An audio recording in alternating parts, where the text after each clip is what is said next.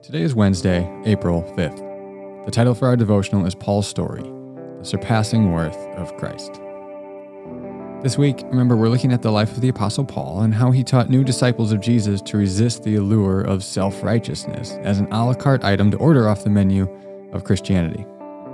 We spent a good deal of time here in Philippians 3 during our Reconstruct campaign a couple of years ago, so this should sound familiar to you if you were following in that campaign. But let's return there to explore his words in this topic as well. For today, let's just read the whole chapter. We'll unpack it for the rest of the week. In the Bible Project video below, Tim Mackie describes one of the main themes of Philippians as seeing our story as a lived expression of Jesus' story. This is indeed how Paul saw his story, as we'll see. And again, this is an evidence of the wholesale surrender to the lordship of Jesus that discipleship requires. Your story is now a lived expression of Jesus' story. Let's read Philippians chapter 3. Further, my brothers and sisters, rejoice in the Lord. It is no trouble for me to write the same things to you again, and it is a safeguard for you. Watch out for those dogs, those evildoers, those mutilators of the flesh. For it is we who are the circumcision, we who serve God by his Spirit, who boast in Christ Jesus, and who put no confidence in the flesh. Though I myself have reasons for such confidence. If someone else thinks that they have reasons to put confidence in the flesh, I have more. Circumcised on the eighth day, of the people of Israel, of the tribe of Benjamin, a Hebrew of Hebrews, in regard to the law, a Pharisee. As for zeal, persecuting the church. As for righteousness, based on the law, faultless. But whatever were gains to me, I now consider loss for the sake of Christ. What is more, I consider everything a loss because of the surpassing worth of knowing Christ Jesus my Lord, for whose sake I have lost all things.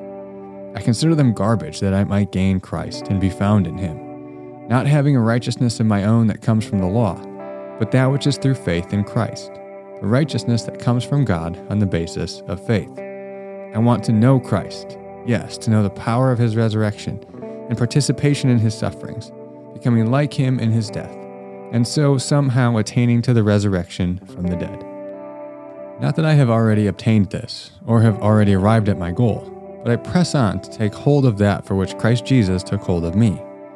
Brothers and sisters, I do not consider myself yet to have taken hold of it. But one thing I do forgetting what is behind and straining toward what is ahead, I press on toward the goal to win the prize for which God has called me heavenward in Christ Jesus.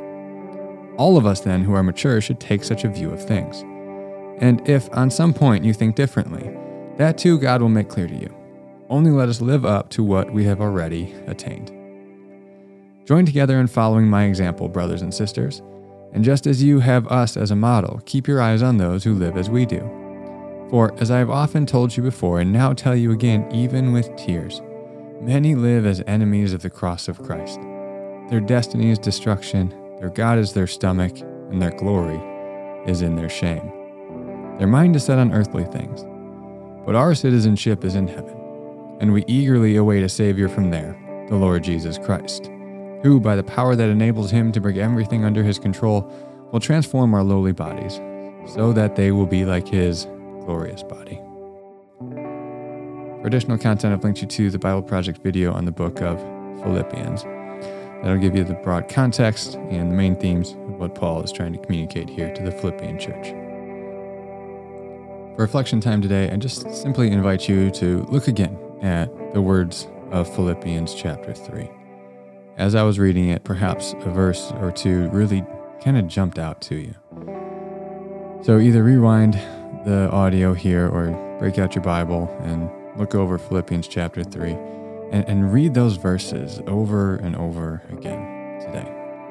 Meditate on them, memorize them so that you can repeat them throughout your day. These are some of the most powerful words that the Apostle Paul ever wrote about how the gospel of Jesus and the grace of God has transformed his entire worldview, his way of living, and how he approaches God.